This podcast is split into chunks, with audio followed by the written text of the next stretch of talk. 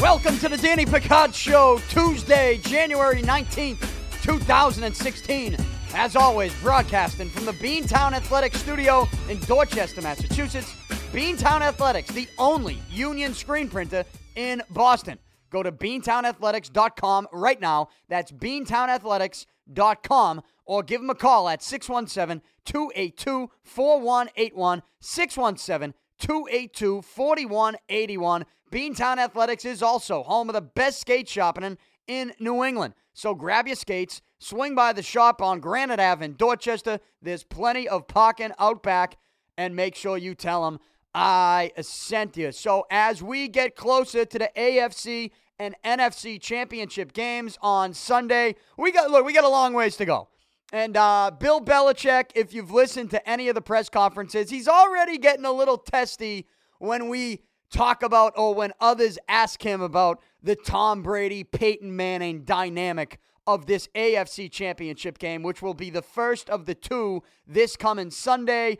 I'm seeing that the weather's supposed to be pretty good in Denver. Now, it's early in the week, so I don't know how much stock you want to put into the weather for the upcoming weekend, five, six days away. We got some time here to, to let that play out and let that change because, as we know, that stuff can change. The weather can change from one day to the next. One day you're telling me there's a storm, the next day there's no storm. One day you're telling me it's going to be nice out, you wake up to six inches of snow. I mean, this shit can change. So I'm going to take it easy on the weather reports as of right now on this Tuesday early afternoon, even though here in New England, now the game will not be played here, as we know it's going to be played in Denver.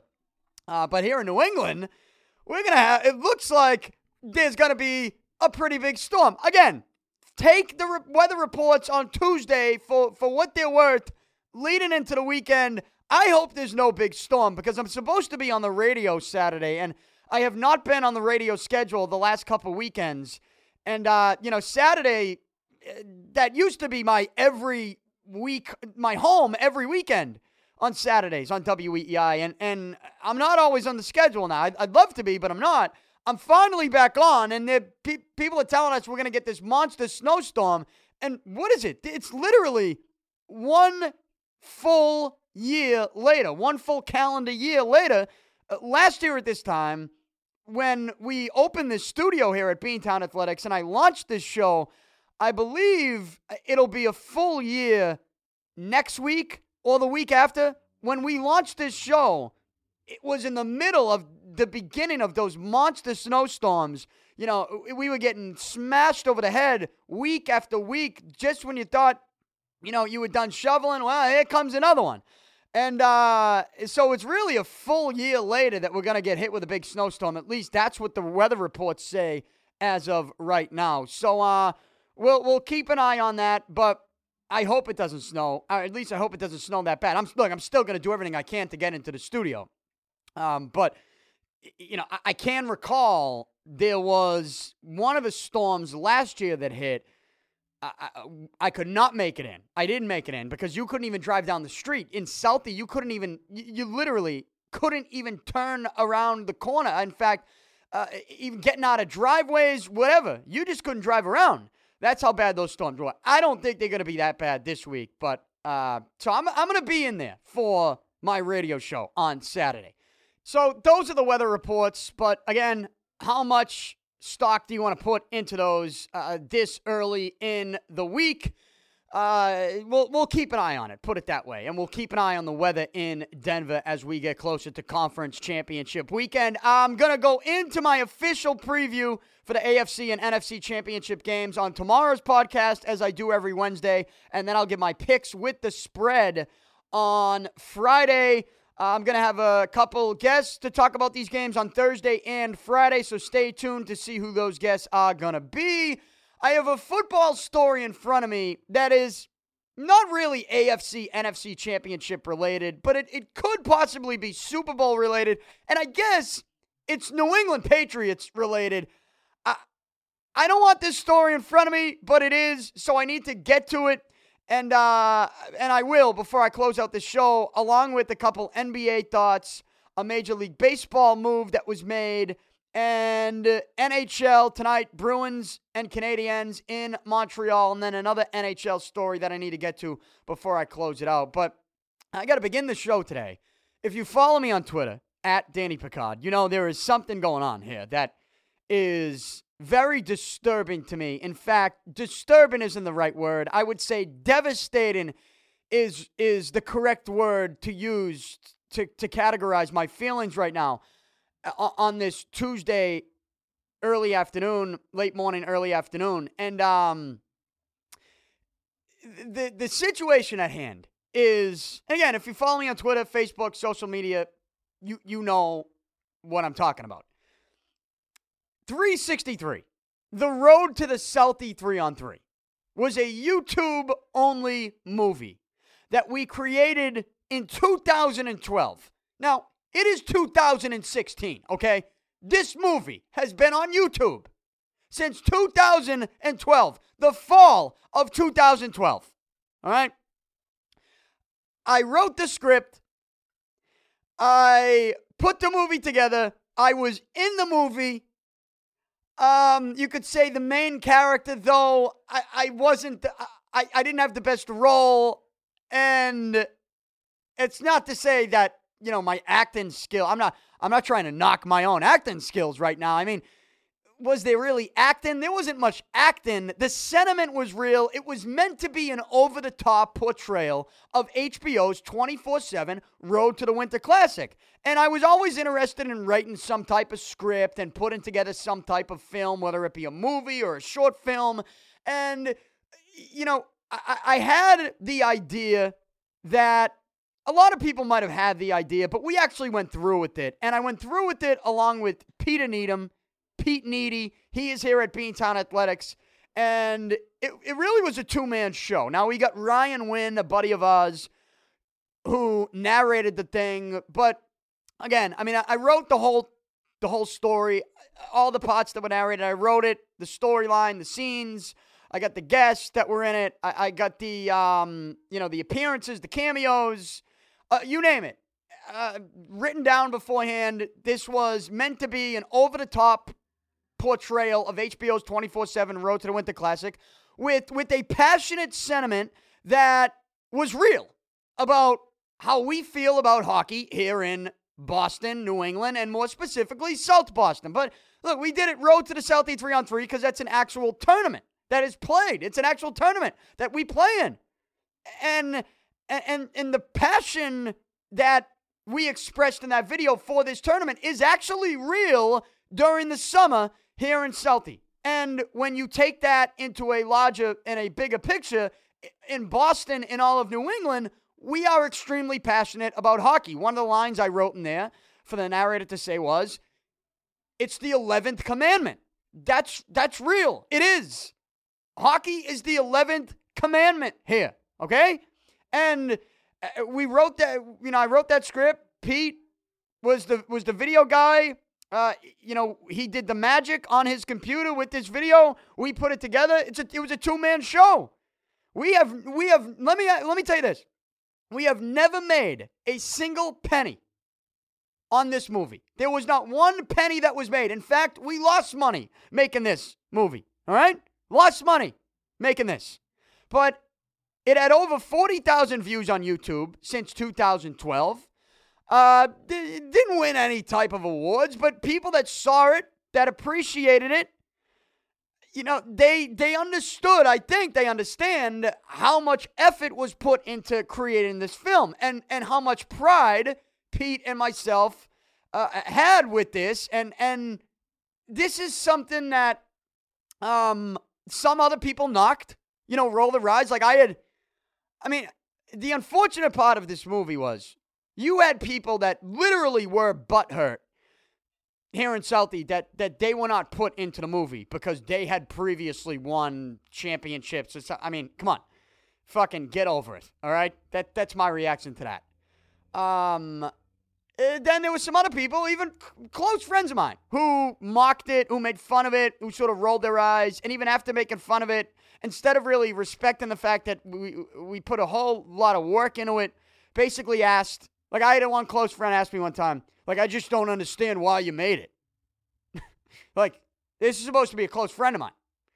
Um, all right. If that's really how you want to react to something that I put a lot of pride in and that I have a lot of pride in, I, I put a lot of work into, then then so be it. I mean, uh, you know, I, I obviously can't win your respect over with this. So, uh, in fact, maybe you weren't my demographic that I was reaching out to. But the bottom line is this it's something that we have a whole lot of pride in, a movie that we worked very hard on, a, a movie that a lot of people saw. And if you saw it, when I tell you that it was only a two man show putting this thing together, you're probably a little shocked that only two people put it together. Two people, one computer, one camera, one microphone. Uh, but again, one overall sentiment that the game of hockey in this town, in this region, the passion for it is a real thing. I wanted to express that. I wanted to get that message across. I believe I got that message across. And it's been on YouTube, on the internet, since 2012. So the message has been getting across now for almost four fucking years. And yesterday, when I'm done finishing this podcast, I was done recording. I was done reacting to the divisional round of the NFL playoffs. You can go get that. I went in depth with every single game that was played over the weekend, all four games. I reacted to it. I gave an early look to the AFC NFC championships yesterday. Uh, and, and we did a couple other things, talked some UFC and some of the boxing stuff that happened over the weekend. Go back and listen to yesterday's podcast if you want that. But I I was done recording yesterday's podcast. And I'm sitting there, and, and you know, a lot more work goes in to me. I record the podcast. A lot of other stuff needs to go down, you know, converting it to MP3, editing the website. You know, it's not just I record this every day and I throw it out there an hour later. I mean, there's work that needs to be put in. Um, but I'm so I'm sitting there putting that putting that work in, doing that stuff. It takes some time, and and I get a text and I know some people, I tweeted this out, and after I tweeted it out, I realized that it did look like a crazy name drop. But um, it, at the time and in my head, it, it wasn't because this is somebody that we've had in studio before. This is someone that wants, I think, wants to be in a sequel if we put it together. And it's someone who always expressed that he enjoyed the movie thoroughly. And that's Jack Eichel, right? He is one of the top young players in the National Hockey League. And he texted, Jack Eichel texted me yesterday and he said, What's going on? How come I can't watch 363 Road to the Southie 3 on 3? And I said, I, I didn't panic, but I sort of asked, well, well, what do you mean you can't watch it? And he's like, I've been trying to pull it up. I'm trying to show the boys. Now, Jack Eichel plays for the Buffalo Sabres. I assume he's trying to show some of his teammates, which, is always a good thing for other NHL players to see it. Other big name people, other people who are on Twitter might tweet it out, might get, you know, might get me noticed, might get Pete noticed, might get me noticed for my directing stuff or skills or writing skills, might get Pete noticed for his uh, the, the way he's able to put a movie together and create magic in that sense. And um, you know, again, we never made a penny off this. This is strictly, we wanted to do it. Uh, you know, we were passionate about it, but at the same time, uh, you know, where with where I am in my career, I mean, uh, you know, I'm always I'm always doing stuff. I'm always trying to get my work out. If you follow me on Twitter, you know, and, I, and I'm sure I'm annoying to some people. But look, Nobody's going to promote me but me. So, what the fuck do you want me to do? I, have gained almost 8,000 Twitter followers over the last six years. I might as well try to use that to my advantage. You know what's the worst, too? Is when you can tell people, especially you're close to, mute you because they're obviously upset that you keep promoting your podcast, and then you don't mute them. But what they do is they start a podcast or they start something, and all they start doing is promoting their shit. But you know because you've tried to tweet them and send them shit and they're not responding to you. You're like, well, they muted me, but now they're gonna on my timeline just start, you know, promoting all this stuff too. Like, what is it? Like, what do you want here? What is Twitter being used for? But anyways, even if you if you're upset that I use Twitter to promote my stuff, well, tough shit. I, I mean, I I got to do what I got to do, and um you know, so so in the with the promotional aspect of 363, anytime you can get a big name anywhere to tweet it out, it's huge. It really is huge. And You get someone with 10,000 Twitter followers, even four or five years later, to tweet out a link to 363. I mean, you never know. All you need, uh, the way I, have I've handled myself in this business, is I, I need one person to believe in me. That's it. I just need one. I, I understand. I haven't really had that person yet. Uh, I, I get it. I understand it. And I've been in this business for close to 10 years. Sometimes I feel like I need to take my resume and literally throw it on the desk of somebody who knows me, who, you know, allows me to do work for them and say, wait a minute, here's what I've fucking done, okay? Uh, you might not know, but let me refresh your memory. Here's what I've done. All right? I didn't just jump into this and and been sitting on my living room couch doing a podcast my whole career. That's one part of it. But I've done all this other stuff too. Here it is. Uh, uh, but the way I've I've handled myself in this business is I I I'm doing all this shit. I'm putting all this work in. I'm I'm not breaking the bank at any point, and it's not even close. And I didn't even create 363 to break the bank. You know, you created. I need one person to believe in me. You need one person to believe in you. That's it. It's got to be the right person, but you need one. That one's still out there. So anytime somebody would tweet out that link, I would be honored by it. And um, I, I again, I have a lot of pride in that video. So I, I want Jack Eichel to show the Buffalo Sabres that video because maybe somebody tweets it out, and, and next thing you know, the right person sees it, and, and who knows what can happen. The, the domino effect to that. Who knows? You, you, want you want that to be out there still though. So Jack Eichel texted me yesterday, says, Why can't I watch the movie? And I didn't panic, but I said, Well, what do you mean? And he said, I'm trying to show the boys. I said, Well, oh, oh, well, now that you remind me, and I tell some people this all the time, when we put this together, we put some songs into it, little snippets of songs that, again, the songs we used. I mean, there might have been one, out of the maybe the 10 or tw- 10 to 12 little snippets of different songs we used. I think maybe one was a major song, right? I think we used a Billy Joel song. I think that was it. Um, but what we did was we wanted to make sure that that some of the songs we used, you know, it weren't illegal to use in this on YouTube. And I get if you don't have the copyright to a certain song, you, you, probably can't use it. I understand that, but there was also a part of us that was saying, well, wait, we're not making any money off this. It's not like, and, and in fact, on YouTube, there are certain companies and record labels that actually do allow you to use their songs. They just have the agreement where if, if it does read that song, they can then put advertisements or they can put a download link on the show when that song begins and they can actually make money off it and we can't. I mean, there's there's that option for them on YouTube that, that they can do. And in fact, there are a couple songs that were picked up over the last couple of years. Not when we first put it out there. When we first put it out on YouTube, it didn't pick up any of the songs and there was no copyright issues. Maybe like a year and a half later, I think 2014, I got a notice that said your video has been blocked and cannot be played in Germany. So our video, nobody in Germany's been able to see, and it's because of one song, and I don't even know what the song is. Uh, right? It's it. At least I'm, I'm I wasn't well aware of it outside of it being in the movie. So you haven't been able to watch this movie in Germany, and then I think about six to eight months ago, I got another message. There were two or three songs that, that were picked up on it that they all of a sudden, because of the copyright license, they blocked the movie from being played on any type of mobile device or tablet. So phones, tablets, you couldn't watch, you can't watch the movie anymore. So that's what I said to Jack Eichel. I said, "Oh, you must be trying to watch it on a phone or a tablet." He said, "Yes." I said, "All right, well that explains it."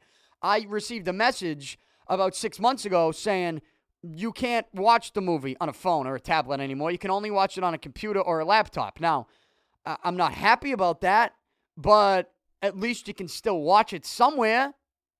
So I thought. So I stopped talking to Jack and uh, I go online. I go on my YouTube. I say, let me double check it. Let me just make sure that's still the case. And what do you know? It's not still the case. In fact, I couldn't find it anywhere.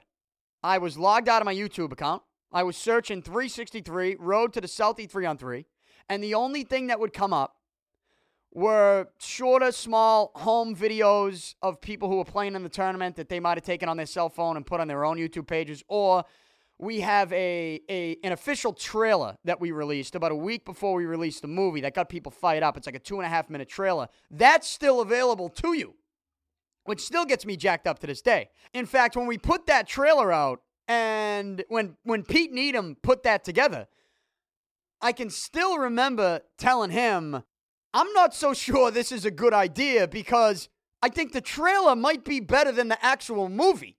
Right? I can remember telling him that. And uh, we eventually released the trailer, but that you can still see that. You can still Google that, YouTube that. That comes up. But I, yesterday, I could not find the actual movie.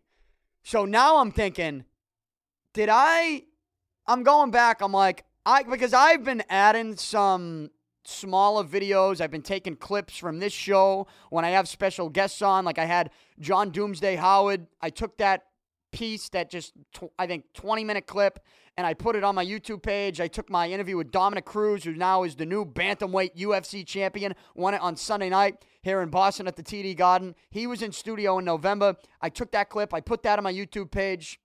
Uh, and Mike Hazen, GM of the Boston Red Sox. I took that clip. He joined me over the phone a couple weeks ago, and he gave me a great interview. And I took that and put that on YouTube. So I've been doing some things on my YouTube page, and my concern was I might have deleted 363 by accident. I I don't know why I would have that I hit a button or I clicked the wrong thing because I can remember I definitely deleted a couple things that were there that were um that was saved that I never put out. I deleted them, and I'm going, did I delete 363, the road to Southie 3 on 3? Did I do that? So I went in, it sort of started panicking, and I looked and I realized, no, I didn't delete it. It was still there when I logged into my YouTube account, but there was a message next to it. The movie has been blocked in the US and in Canada. It's been blocked. It's been banned. You cannot watch it unless you are logged into my account. You cannot watch it in U in the US, in Canada, or in Germany. Now there are some places you can watch it. um, just not in the US, Canada, or Germany. But really, that is, in essence, the movie being blocked everywhere and basically being removed from YouTube. And it tells you who blocks it. And it tells you the song that was picked up in which there is a copyright infringement or whatever they're calling it, copyright dispute that they file, and filed by Red Bull Records. That's right, the drink Red Bull. They're not paying me for this promotion to drink Red Bull. I drink it all the time. But um, Red Bull Records, they have a record label. And one of their clients, a group named AWOL Nation, AWOL Nation, they sing the song called Sail. Here it is for you right now. This is the song that plays in the Keith Yandle scene uh, at the beginning of the film. And you can make the argument that, and Keith Yandle, if you don't know who he is, well, you're not a hockey fan. Uh, hockey fans know him. If you don't know who he is, a New York Rangers defenseman, all star defenseman.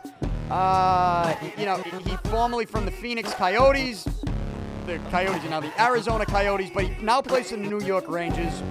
Uh, a good friend of mine, and he was in it. Also making a, uh, an appearance, a cameo, was Jimmy Hayes, who at the time was with the Chicago Blackhawks, then went to the Florida Panthers, now plays for the Boston Bruins. And uh, they both made great cameos, but you can make the argument that Keith Yandle's cameo is the best part of the whole movie. Keith was telling me that he would go, after that movie was released in 2012, he would go and help run hockey camps because his brother Brian does some things and, and runs some clinics as well. Uh, and he would go help him out, and people would recognize him not from the NHL, but from the street hockey movie 363 Road to the Southie 3 on 3. Right? That that's that that was a real that's a real thing. That's a real story, I'm telling you.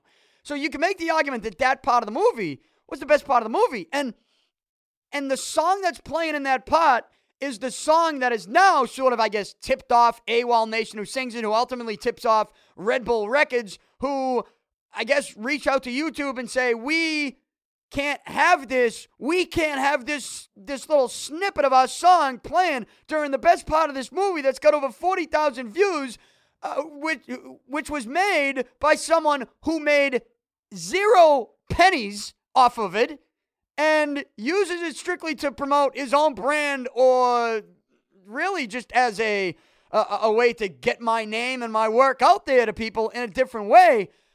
So we're but we're gonna tell YouTube this movie can't be played. We need to get this removed. We need to get this shut down. Nobody can see this movie because our song's playing. They don't have it. They don't have the right to play our song in a movie, even though it's been out on YouTube being played since 2012.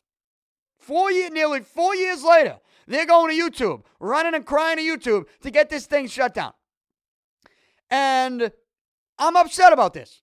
I'm pissed off. I tweeted it last night. I tweeted it again today. I, I have a support group here that is tweeted some things about it. Hashtag free 363. You can join us if you'd like. And and I know it's not look, it's not the end of the world. I understand that. But um you know, it was something that I thought nobody could take away from me. And when one record label because there are other record labels that see their songs are being played that have picked them up and and all right, you want to ban it from being played on cell phones or on tablets? What, you think we're all stealing like the little snippet of your song? First of all, there's a narrator talking over most of the parts, anyways. Nobody's really going to steal it. If anything, you know, and I gave the description. I put every song. I'm not trying to run from this, wasn't trying to hide from it. I put every song down in the description, every song that was played, who sang it. And, uh, y- you know, we did that. And, and if anything, for the last four years, I've been, I've been promoting your fucking music for free. I'm not making money off it. You think I have? You think I had to use your song? I understand. You know, Danny, you don't have the rights. I get it. I get all that copyright shit. YouTube. I look. I, I get it. But I mean, I do feel like maybe I have a beef since I haven't made any money off it. Maybe they do think I'm making money because there are advertisements that play over the over the film, but that's because other songs and record labels have picked it up. And, and because I guess it goes against the license, YouTube then steps in and says, well, now we have the right to, to put ads on this, and you can't see any of the money that comes in on those ads. I mean, I'd like to dispute that as well, since you start putting fucking advertisements on my video that's got as many hits that it does. And I'm not trying to turn this video into uh, an award winning film. Like, I'm not even asking for that. All I'm asking for is, you know, maybe somebody to understand that I, I, I feel like this should benefit AWOL Nation and Red Bull. Like, feel like there's a different route they could go here, right? It's one thing if somebody's out on the internet and on YouTube stealing your song and they're playing your song or they're creating a fake video just strictly for your song and they want to focus on your song and they're stealing your work and they're making money off your hard work and your song that you worked hard to put out to get a ton of people to listen to. I can understand that. But but when we put this video together, I think it was the complete opposite. In fact, I think some of our mindset was, man, you know, I don't think in 2012 was anybody listening to AWOL Nation. I don't know. I don't. Maybe you could say yes, you were. I know I wasn't. I mean, even in 2016, I'm not listening to fucking AWOL Nation. All right, but I'll tell you this. Uh, it's a song that we put out there that all of a sudden I've been hearing in in other video on I heard in a TV commercial lately. And I'm not saying I'm sitting there taking credit for that song getting out there, but all I one thing I do know is that I certainly didn't damage the product of AWOL Nation in any way, shape, or form. And since I haven't made any money off it, and it's only a little snippet, and I referenced it in the description, I mean, you re- I could I could see you want to put some copyright, maybe you want to add a link to our video that says, hey, when that song pops up, you can do that, right? You can a link can pop up to say download this song now. You want to do that? Go ahead. But you're gonna shut the you're gonna take the movie off of YouTube? Come on. That's bullshit. I the copyright things, all this, you want to come to me with legal shit. You know, for a minute, can we let's talk as fucking humans, as individuals. There is nothing about the movie 363 Road to Southie 3 on 3 that damages the AWOL Nation product that damages the label Red Bull Records. If anything, we're giving you free publicity. We've been giving it to you for four fucking years. Four years. We've been giving it to you. Free publicity. What the fuck else do you want? You want to you want to go into my checking account? What, you want come into the studio? Have a you want my laptop? You want to steal that? You want one of these microphones? What do you want? Seriously. I don't know what does Red Bull Records want from us? Cuz we played a snippet? I mean, we didn't I should have Keith Yandle going to fucking Red Bull Records saying, You owe me money. I was in a pod promoting your song. That's what we should be doing. I should be going to YouTube the minute they started putting advertisements on that, and I should have been saying, You need to give us money. Haven't made a penny, haven't asked for a penny. That's not what this is about. But they wouldn't understand that. They just ripped it off YouTube before they even wanted to reach out. You want to contact me? I'm everywhere. But social media, give it a little Google search. I'm there. My email's everywhere. All right? Find me. You, we can talk about this. We can ask. You can ask. But that's it. AWOL Nation, Red Bull Records. You just gonna shut the movie down? Bunch of fucking assholes. That's what you are. All right? And and and I I don't see this as an overreaction when you could have seen how much time, effort, and work that we put in to this movie, you would understand my frustration. Okay? You would understand it. It was one of the only things I said, they can't take this away from us. No, I say this about this podcast all the time. They can't take this away from me. All right? They can't do it. I mean, even if they decided to turn this studio here at Beantown Athletics into a, a skate shopping room, right? Uh, you know what I do? I fucking go somewhere because I got the brand, I got the website. This is my voice at the end of the day on the mic. You can't take this from me. You can't take this show from me, this podcast. And much like I feel that way about this, I felt that way about 363 Road to the Southie 3 on 3. You can't take that movie away from us until you encounter Red Bull Records and AWOL Nation, who feel like they got this fucking great song that nobody else can use in anything. Little snippet of the movie. Little snippet of the song. And they go to the extreme to shut it down and take it off YouTube. It's fucking insane. All right? And I know you're going to get some asshole on Twitter that's going to be like, well, I mean, technically they have the right to do whatever they want because they uh, they have the uh, the the license and, and you don't own any of that and you aren't paying them to use that song. Oh, God, give me a fucking break. Would you please just leave me alone? Go outside. Take a walk. Get some fresh air. All right? Step into the real world. Put some work boots on. Do something for yourself. Um, it's just, it sucks. And, and, to be honest with you, I feel like I'm in a helpless position. Now, have I talked to some people about legal stuff? Yeah. About uh, maybe options that I have? Of course. Of course I have. And, and those things are still being worked out. But in the meantime, until they, they are worked out, I'm worked up and I'm worked up in a way where I, I there is a part of me that feels somewhat helpless. And I never thought, four years down the road, with this movie out. And look, it's you know what? A lot of people who who were gonna see it have already seen it, and you know I don't know that it's gonna get this, this surge of viewers in the next ten years. I'm not I'm not saying it will, uh, but there was something in the works. You know, if, if I'll tell you this, and I, I don't know if I've ever actually said this before or ever spilt the beans on this. Um, but if the Olympics came to Boston in 2024, there was a sequel, and it wasn't just me and Pete. It was with Boston 2024.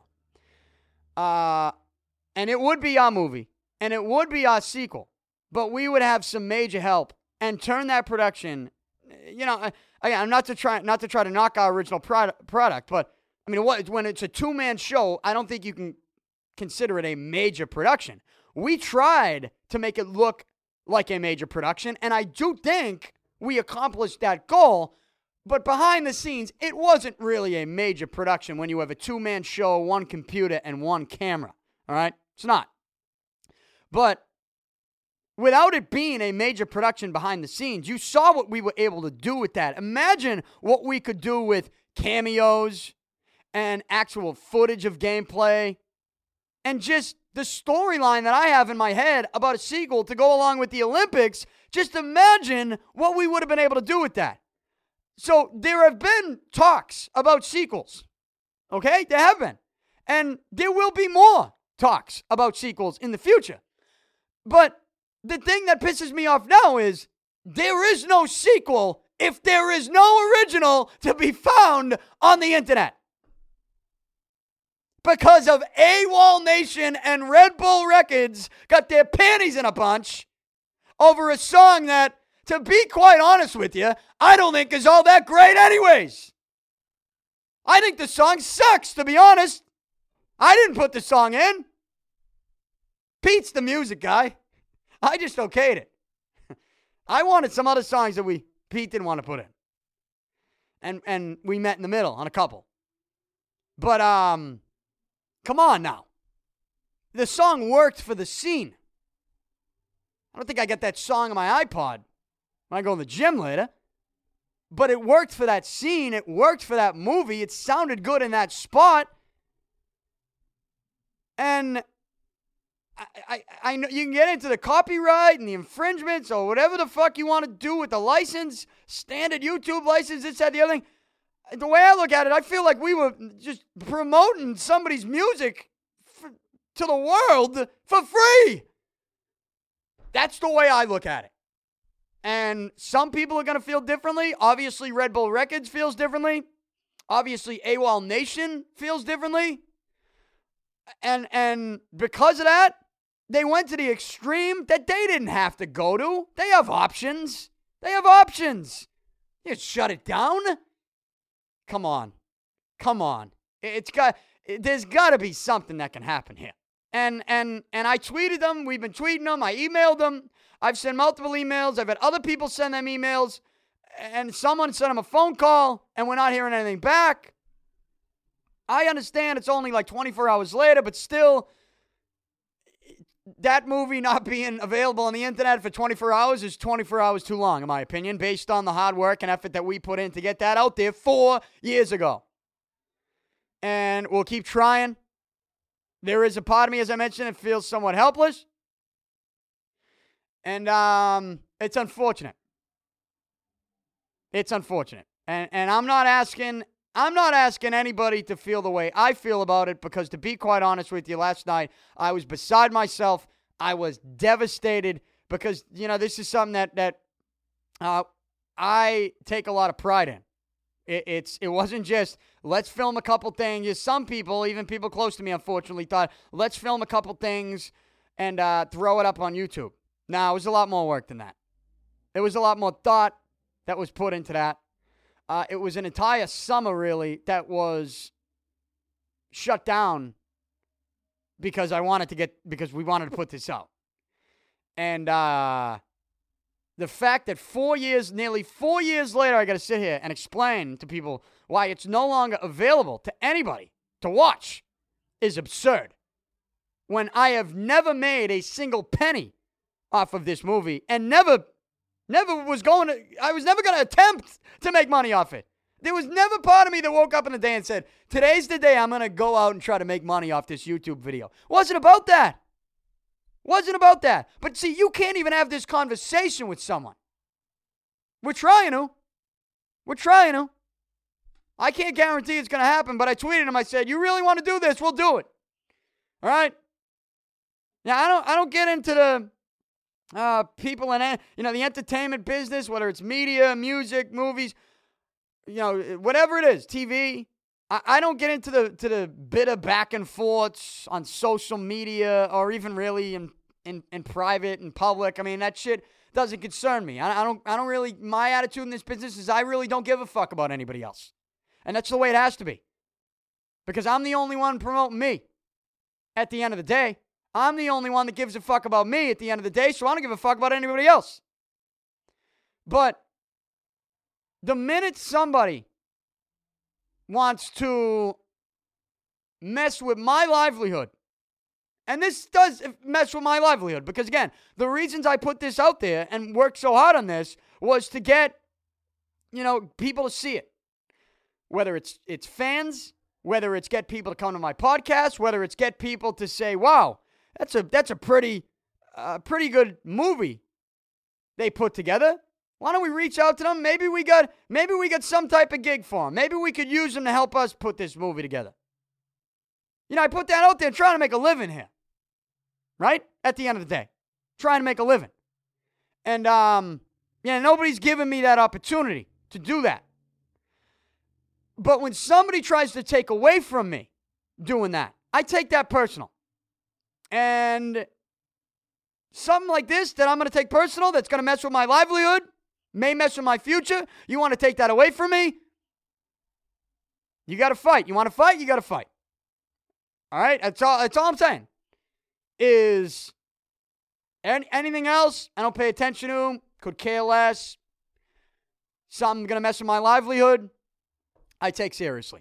And uh, I'm not saying I'm going to go out and try to ruin someone else's life in return, but I'm also saying that I'm not not going to do that.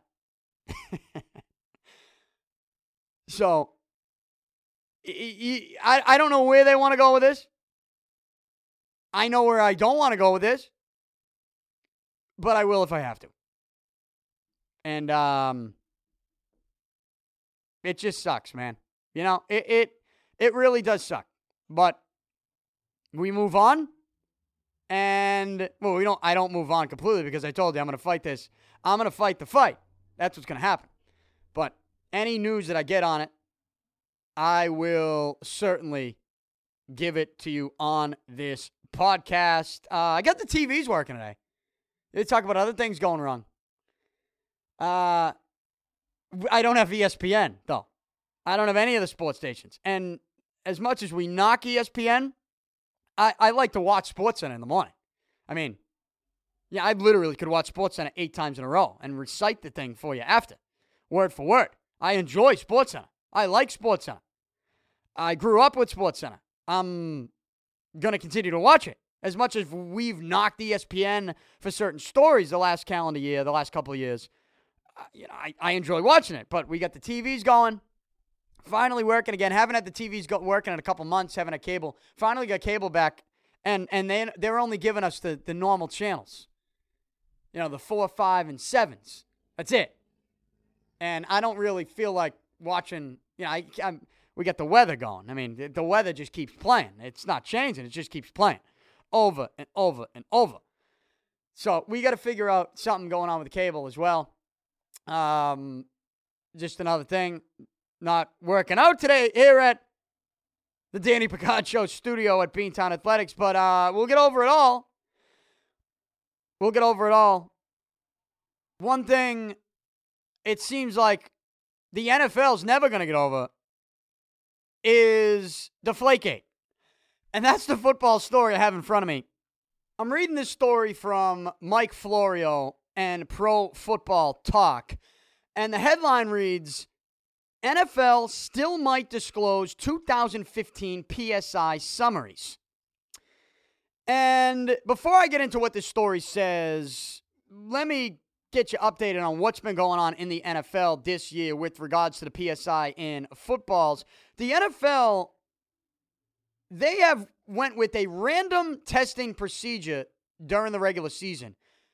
Randomly and periodically taking footballs, re- removing them from the game at halftime and testing them, and then testing the second half footballs, the replacement footballs at the end of the game but randomly. Not every game, only some games, only some moments at halftime and after games.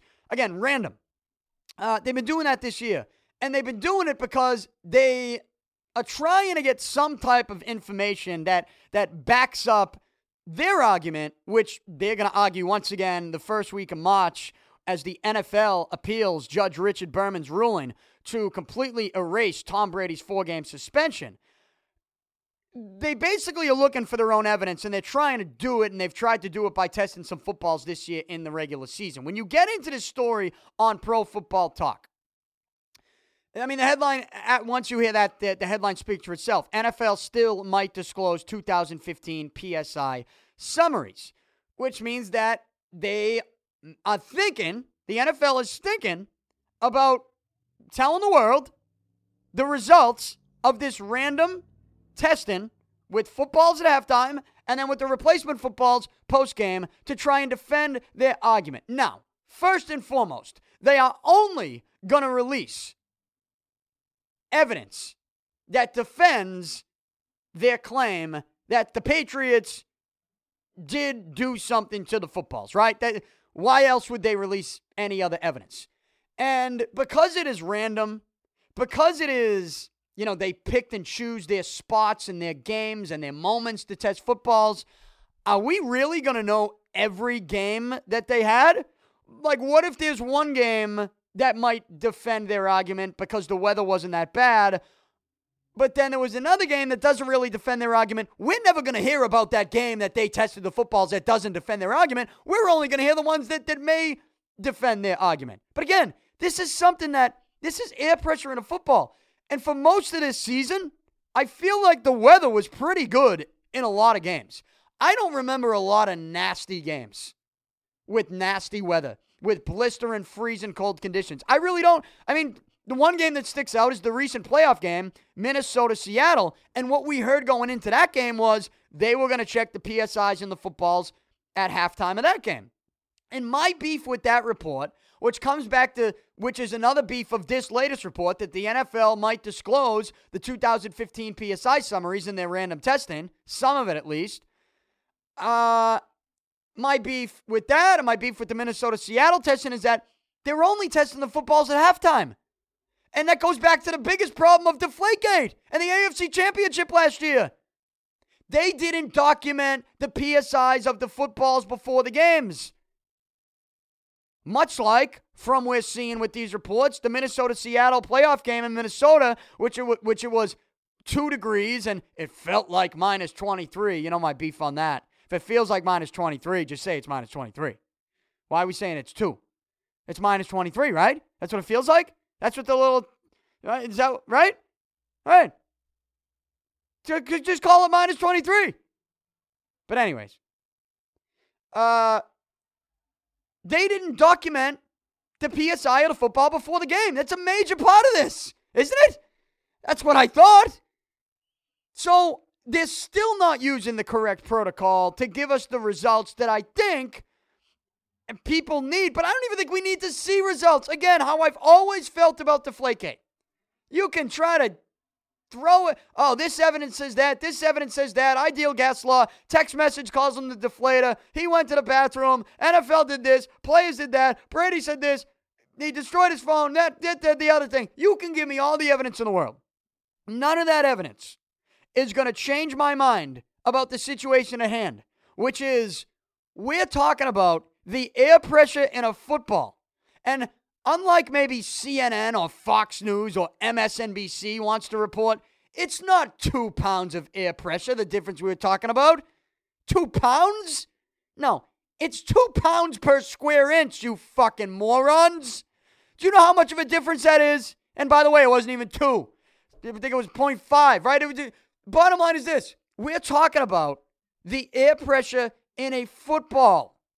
And people are trying to use it to suspend a quarterback, to put an asterisk next to his name. It's a joke. It's a non issue. It was a non issue since day one, and the NFL turned it into an earth shattering revelation and a story that uh, took the world by storm. I think when, when, when people were looking at top stories of 2015, I, I you know, there was like a top 10 list, and I think Deflategate was like number two, I read. I mean, what? We're talking about the air pressure in a football. So it's just been a meaningless story since day one, anyways. The fact that the NFL's still running with it is disturbing. One, two, you know what's even more disturbing than it all? The timing. The timing of when the NFL now might release the results of random testing that they still didn't do right because they still didn't document the pregame numbers. They're going to reveal this stuff Super Bowl week? Are you shitting me? Out of all the times in which you can do, you can take this to court. NFL can, they want numbers? They want to release them? Figure it out. Wait till after your, wait till the biggest game that you have is done. Right? Wait, this is, this would just be if the Patriots are in the Super Bowl, and I feel like they will be. I, I, I think they're going to beat Denver. I gave you a little bit of my reason for that yesterday. I'll go in, in depth on that reasoning the next couple days, the next couple shows. But I do think the Patriots are going to win. I think they're going to be playing the Carolina Panthers. And the NFL is going to turn Super Bowl week for the second straight year into the air pressure of a football. That's what they're going to do. It's embarrassing. It's a joke. It's another reason why we need owners to step up and say, no, no, no, no, no, no, no, no, no. You, you got numbers. I get it. You're pounding your chest, NFL. You want to protect the shield. You're talking about integrity of the game. You, you cannot, do not, you have numbers. You think you have evidence. Let's wait till after the Super Bowl. Honestly, wait till after the Super Bowl. What, what, what's the issue here? Wait till after the fucking Super Bowl. But that's not what Roger Goodell's going to do. That's not what the NFL is going to do. And that's why this commissioner is an embarrassment and a buffoon and a clown and a dickhead. Okay? All this stuff just defends odd thoughts here in New England about what this commissioner of the National Football League actually is.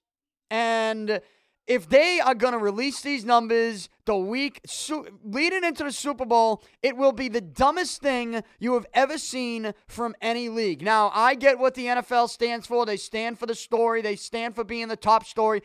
And and, and they might think with with the week off, perhaps uh, the storylines get stale and and again, they want to be the top story every single day. They don't want anyone stealing their spotlight and maybe they think this is going to keep them in the news for an extra couple days where it might drop off until uh, you get a, a, couple days closer to the Super Bowl. You get to, to media day, right? That week before the Super Bowl, the week off.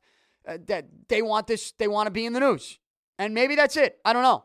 But even if that's the case, it, it, it still is just as embarrassing. And uh, it, it's just mind boggling to me that they would think this is a good business decision. Now, I'm not trying to sit here scared that that these numbers are coming out. I'm not scared at all. Again, if they come out with numbers that maybe don't defend the NFLPA, that don't look good on Tom Brady's part, again, how do you believe those numbers? They didn't do every game. If the NFL wanted to take this seriously, if the NFL wanted to take the PSI in a football seriously and forget about just trying to go after one guy, right? Go after one situation, make themselves look good with one specific situation. If they wanted to do it the right way and they wanted more people to actually believe some of the numbers to come out, they would have said before the season, we are going to, for every single game this year, we are going to test the PSIs of the football before the game. We're going to check them at halftime. We're going to check them post game.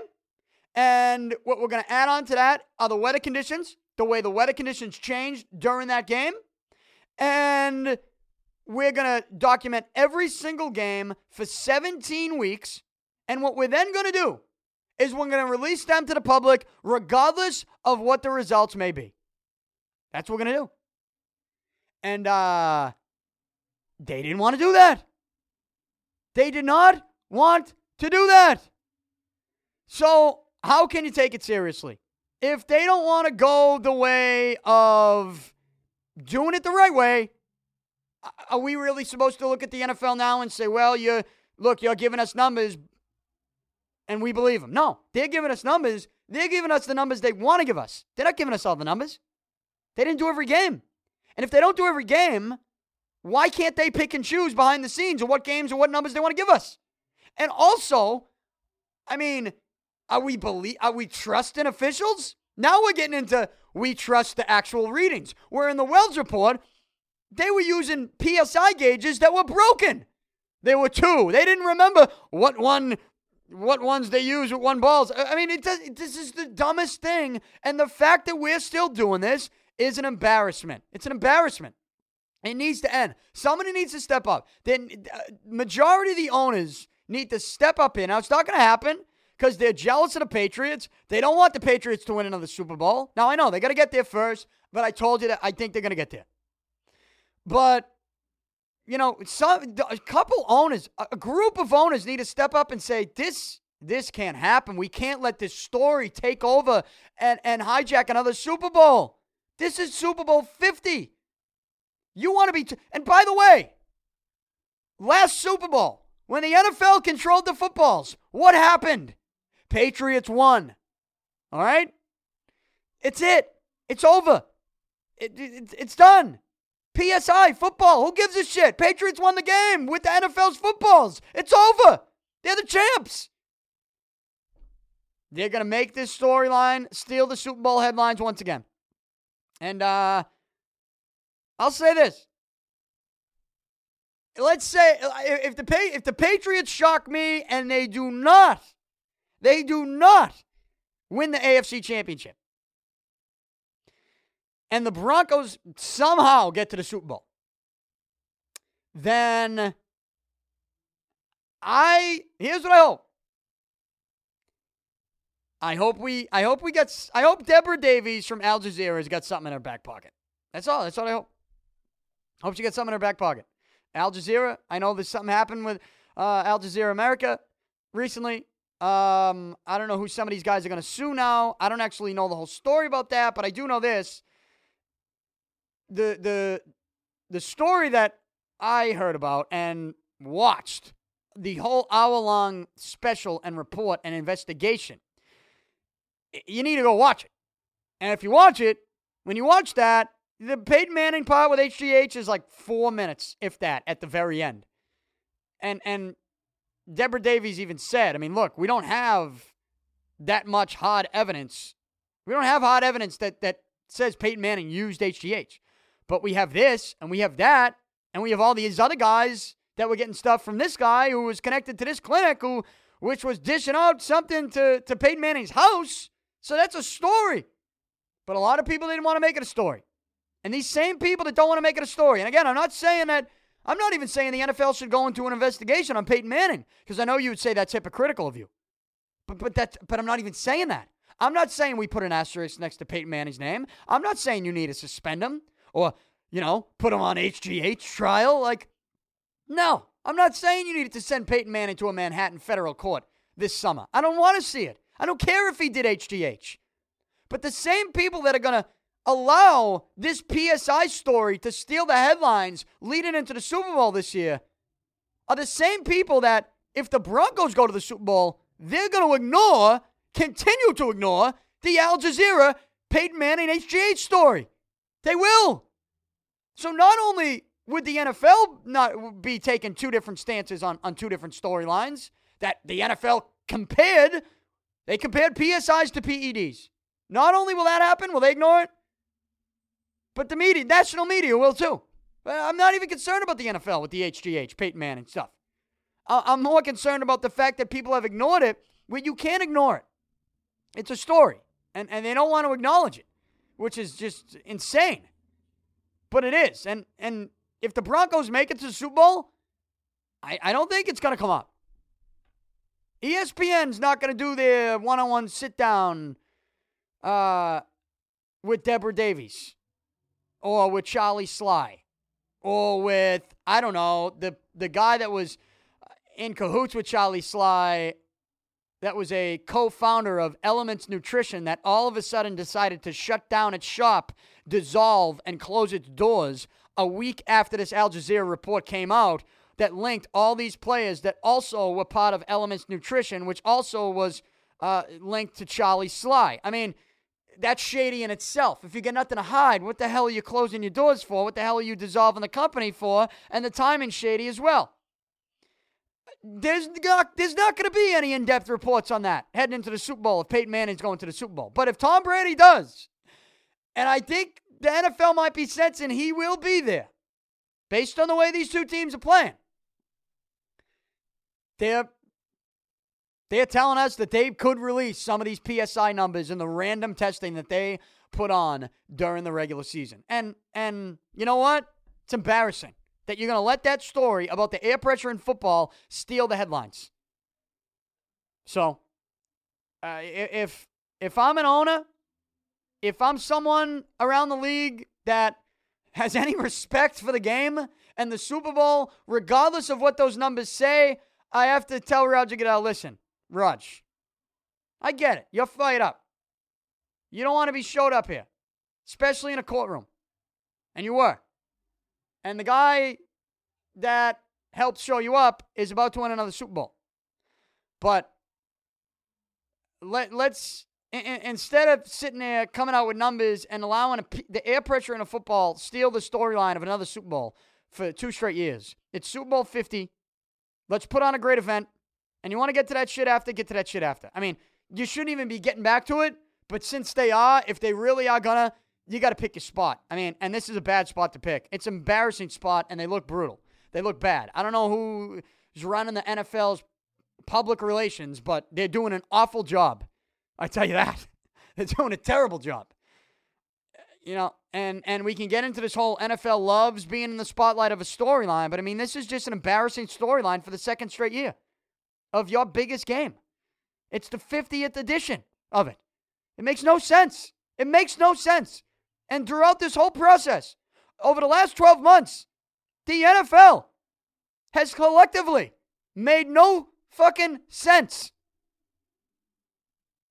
And I, I, to be honest, I don't know where to go with the story other than we just have to sit back and wait and see what they do with it. So, uh, until we get more information or maybe a report on that, I will react to it then. And uh, you know, I, I don't want I don't want to make the Super Bowl about Deflategate again, but the NFL and you know the reports that are going to come along with it on ESPN, they are going to make it about Deflategate once again. And I just hope there's a prop somewhere in Vegas on whether or not Mark Brunell is going to shed another tear on NFL Live on ESPN. Uh, is that a prop? Because I'll take it. Over under on how many tears shed by Mark Brunell should be two. I will take the over if they're talking about his livelihood and the air pressure in a football on that show once again.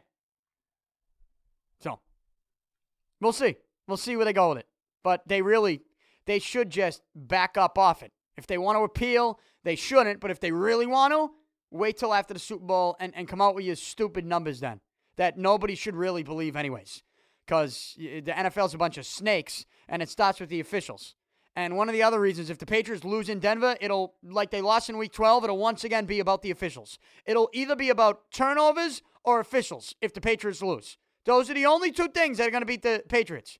Patriots turning the ball over, sure, maybe tippy cap. If Denver wants to force the turnover, they got one of the best defenses in the league in their own building it is cause for concern for any team, for any offense that looks good. When you can say you're playing the top defense in the league in their building in the playoffs. All right.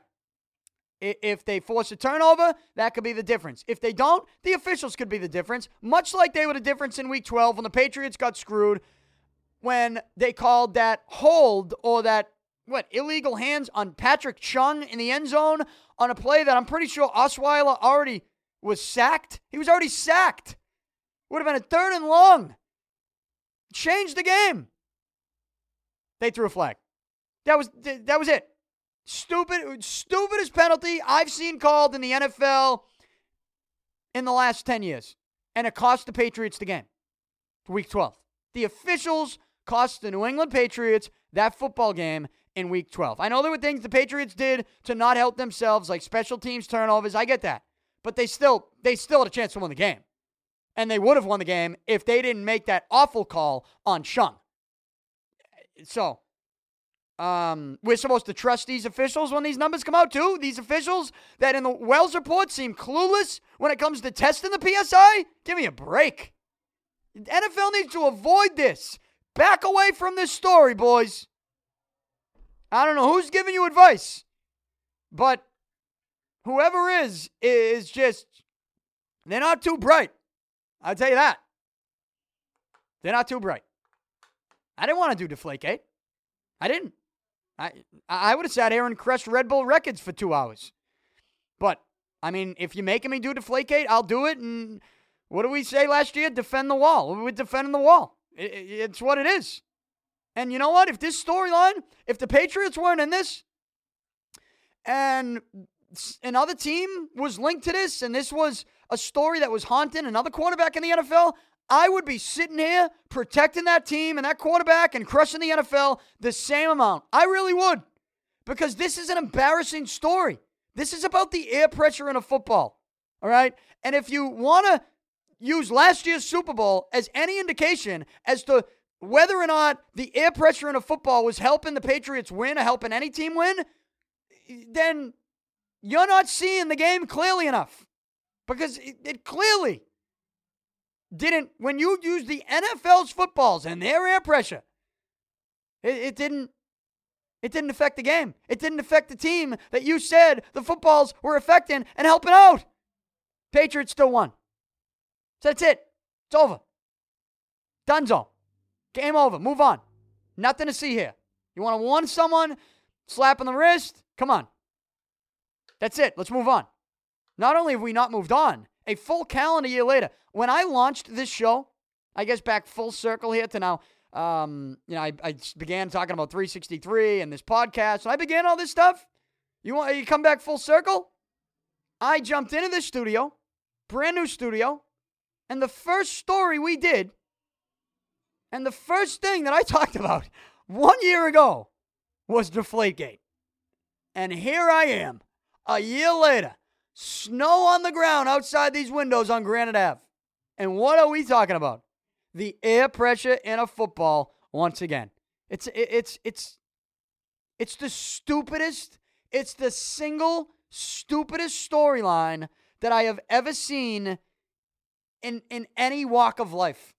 It's a football. You pump the ball up, you take air out. Balls lose air when they're outside in the cold. It happens. You throw the football. You need to catch the football. you need to run after the catch. You need to make tackles. You need to kick field goals. Um, you, you need to coach. You need to execute. That's it. You play the game with a football. There's air in a football. You have a rule that allows different types of air pressures to be in the football. You give a range. You don't say that every ball needs to be exactly 12.5. You say it needs to be between 12.5 and 13.5. You didn't enforce this rule. The officials didn't care about this rule.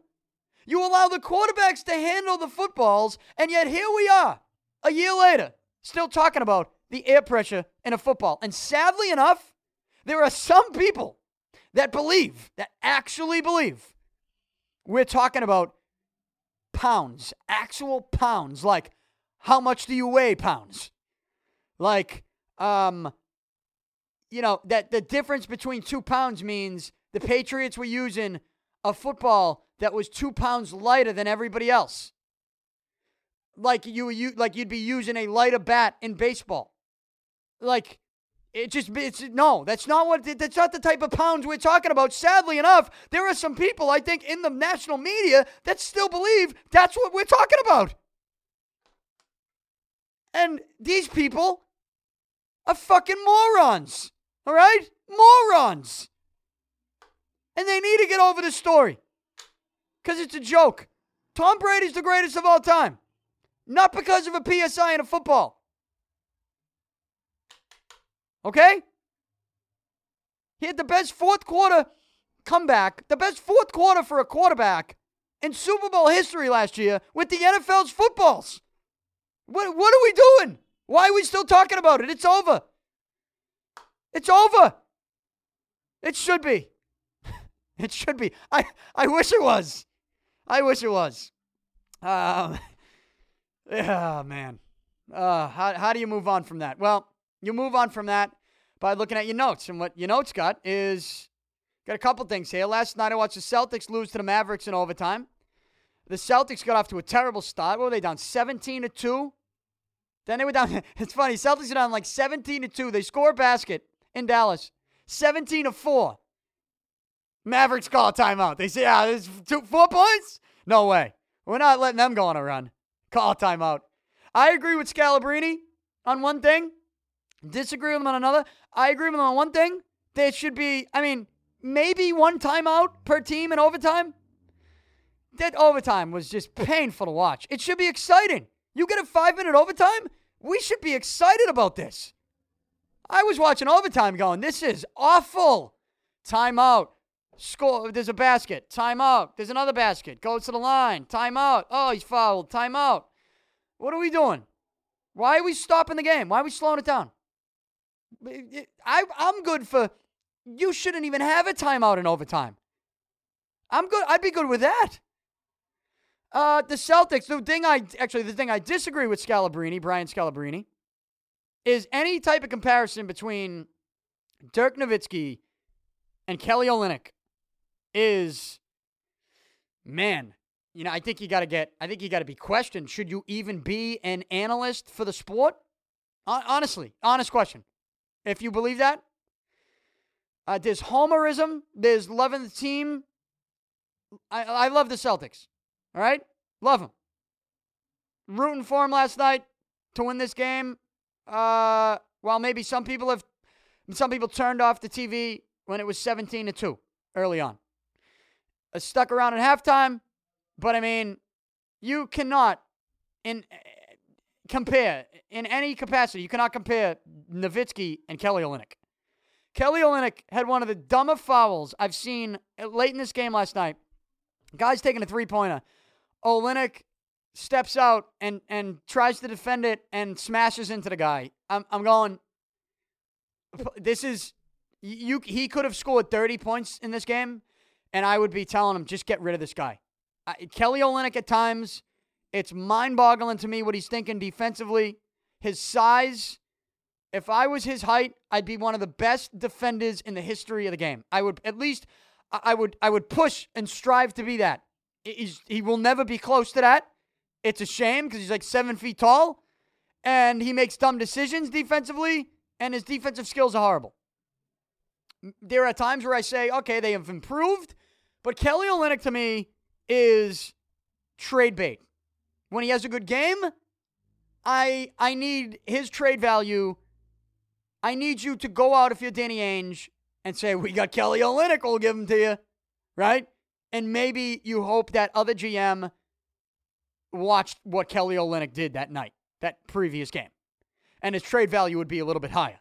That's all I root for. I root for Olynyk yeah, help the team now, but also help your own trade value. Because this Celtics team, it's evident. I mean, when you fall behind like that and you have this type of comeback, all right, you get it to overtime, but all of a sudden you you gotta now you gotta play the three ball with Dallas. And I know you hit a couple threes, but the one possession that you rushed it and you had Crowder throw up the three, you know, you're trying to match three for three. You're in a three point contest with Dallas. And the Celtics, can only hit so many of those. They, they, they need that elite go to scorer, not just in that moment in overtime, but even at the beginning of the game. Where it seemed like, even when they took a lead, like a three point lead last night late, there were opportunities. They made defensive stops. Or Dallas made, you know, took a dumb shot. You know, now it's all right, open this game up. And and they just they don't have, yes, Isaiah Thomas is best when he's driving to the basket. Avery Bradley can hit some threes. Yeah, he really can be their hottest shooter. Marcus Smart can hit some threes, but then my biggest fear with him is he hits too many, he starts taking them all. He starts heat checking himself. And, you know, Marcus Smart is not a guy I want heat checking. I just don't. So, uh, it, they, this team has flaws, and really their biggest flaw is they don't have that elite go to scorer on a nightly basis. Look, I love Isaiah Thomas and what he does offensively. I wish He would never take another three. And if he drove to the basket, you know, he's yelling and screaming last night after he was driving to the hoop. It was awesome. But I mean, that's it. Uh, we need to open this thing up a little bit more. And you need to go out and get someone to be able to do that and be a little bit more reliable on the offensive end, in my opinion.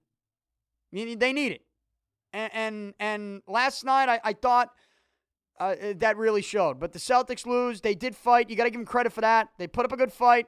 You know, they could have easy they could have easily said this game is over when it was 17 to 2 and be devastated, but they battle back. You, you do have to love the fight with the Celtics team, but they lose in overtime. Uh, what else last night? Uh, Golden State, they whooped Cleveland last night in Cleveland. Uh, I didn't see any of this game, but it's just that that was a beatdown. Golden State put up 130 points. So uh, that's what we had last night, and really no real intriguing games in the NBA schedule tonight. You got four: Milwaukee at Miami, Minnesota, New Orleans. Minnesota and New Orleans probably both trying to lose. They both have 13 wins, doing their best to maybe get a shot at Simmons. Even the last night, the yesterday, the Knicks, they beat the 76ers. You're rooting for Philly to win that game, right? Because Celtics got the Brooklyn pick. 76ers have five wins.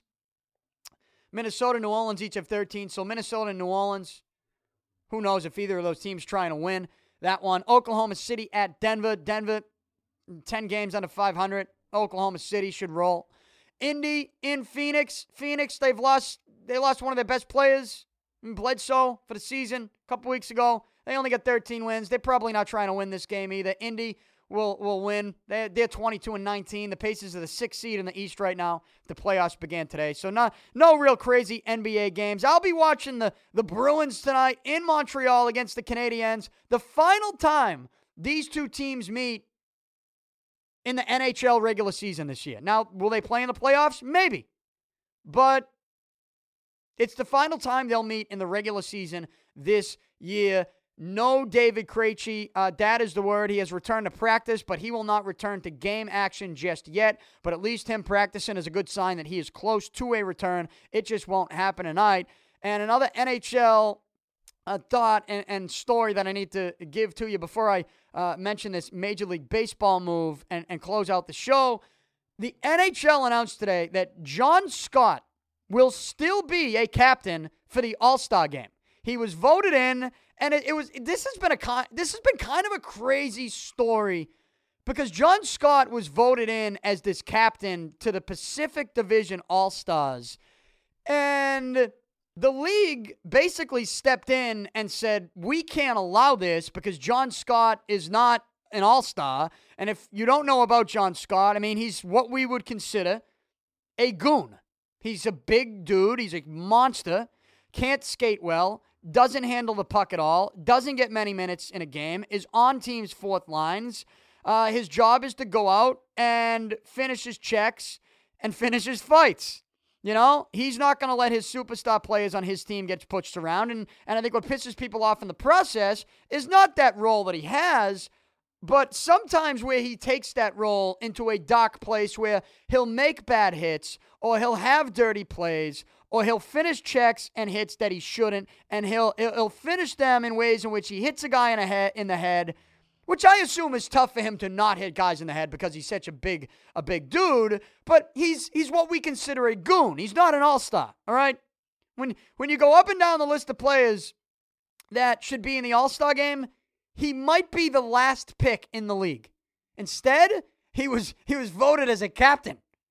And the NHL said we can't have this happen. They said, "Well, how can we not have this happen?" Well, last week, the Coyotes and the Canadiens a Western Conference team in the Coyotes and an Eastern Conference team in the Canadiens, and two different divisions, obviously, different conferences, different divisions.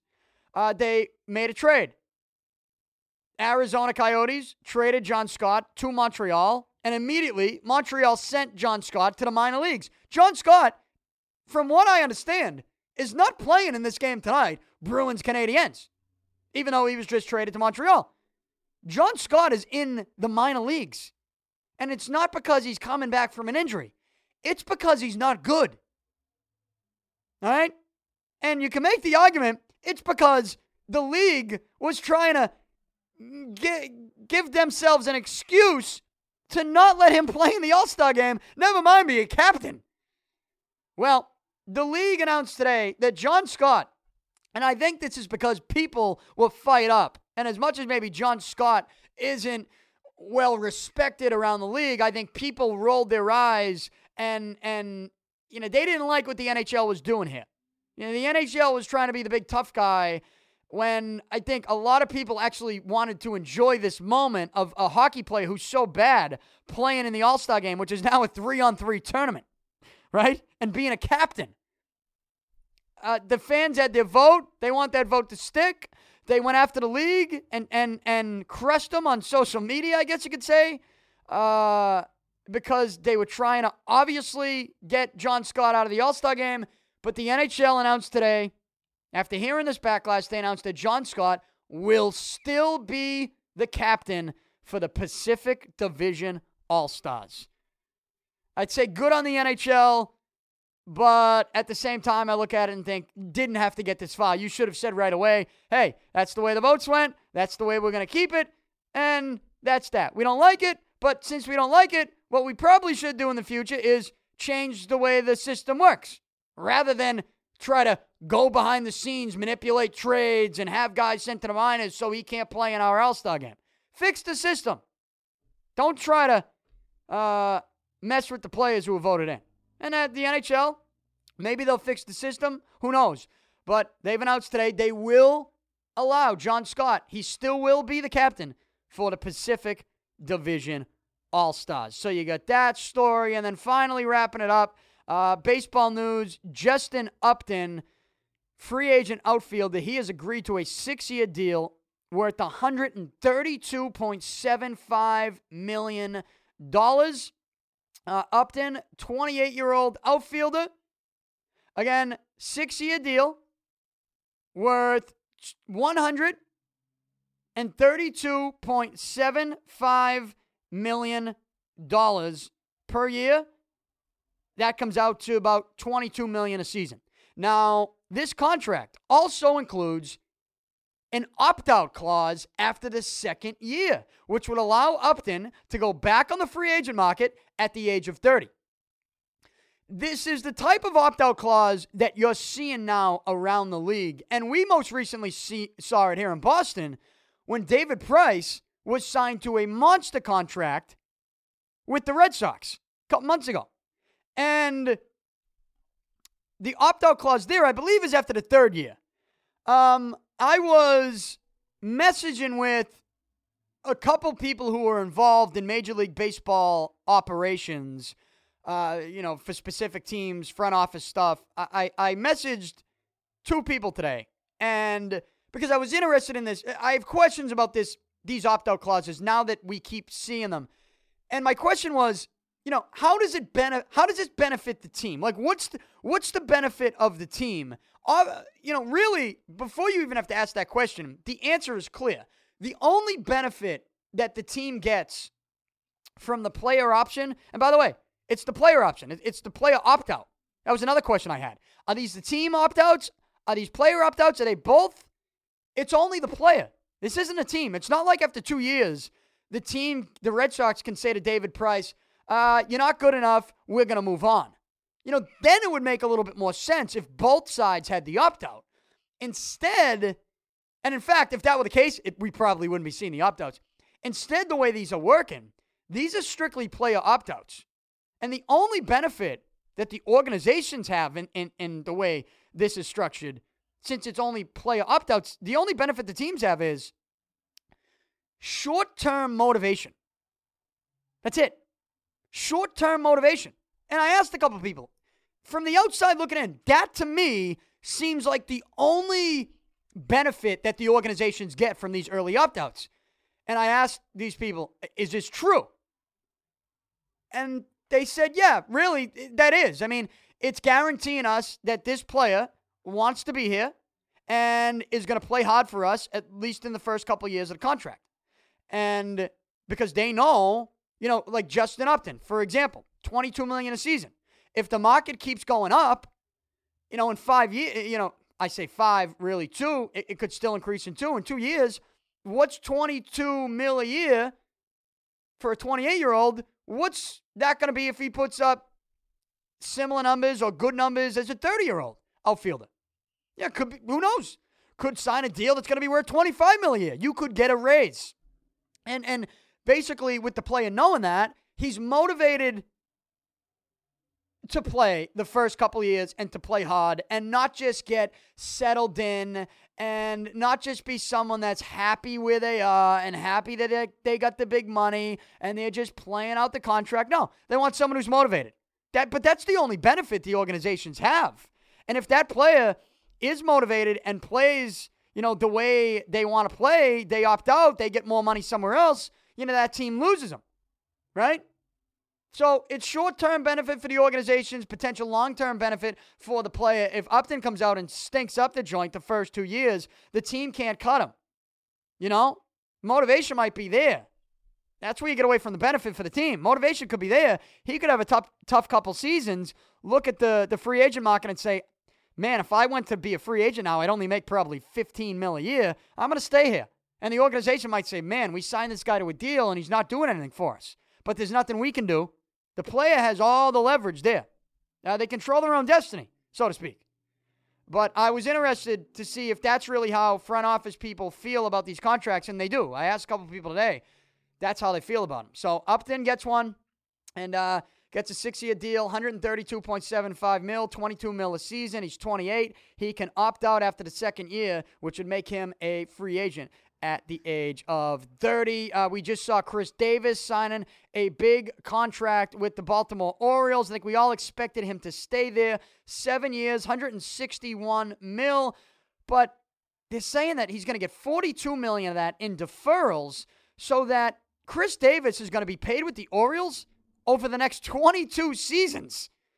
Man, uh, I, if that's what you want to do, Baltimore, that's what you want to do. I don't really – I don't really understand it. But uh, one name now that you look at who may or may not have any leverage is Yoenis Cespedes. He's available. He's really the only big, the big bat that's available, outfield bat.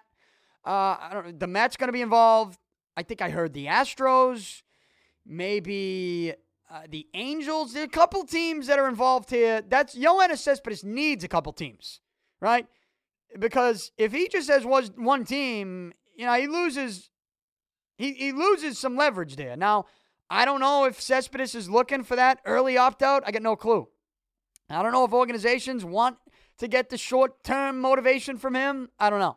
We'll see. But Cespedes is available for teams that are looking for an outfielder that can swing the bat. He is the only one. And to be quite honest with you, I don't know if that benefits him or if that hurts him. And I know you might think, well, he's the only one. You get multiple teams vying for him. I, I don't know if you do. That's the problem. Not only uh, uh, teams in the major leagues looking at the outfield landscape saying, well, there's only one guy available. Cespedes could be looking around saying, there's only one team that wants me. I mean, that could be the thing the Mets could be the only team that wants him. And and they might have some leverage there. Unless Cespedes can work another team in to get them interested. We'll see. We'll keep an eye on it. Anything that happens in Major League Baseball, I will react. Uh, I'm here five days a week. DannyPicard.com. You can subscribe on iTunes. Get it on the Stitcher app if you don't have an iPhone or iPad. And uh, who knows? You know, we played that song by AWOL Nation earlier on the show we it might maybe maybe the show gets banned. Maybe they try to remove this show from iTunes. I don't know. They they could, right? Uh, just maybe just one specific show. They couldn't get the whole podcast taken down, could they?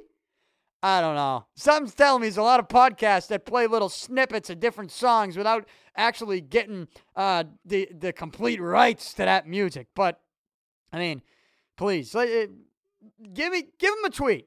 Red Bull Records YouTube, give them a tweet. Hashtag free 363.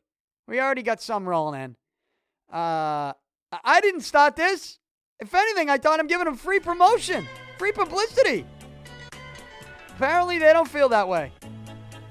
And I'm going to do everything I can to get it back up on YouTube. Thanks for joining me. Follow me on all forms of social media. My official conference championship weekend preview on tomorrow's podcast. I'm out. Talk to you then.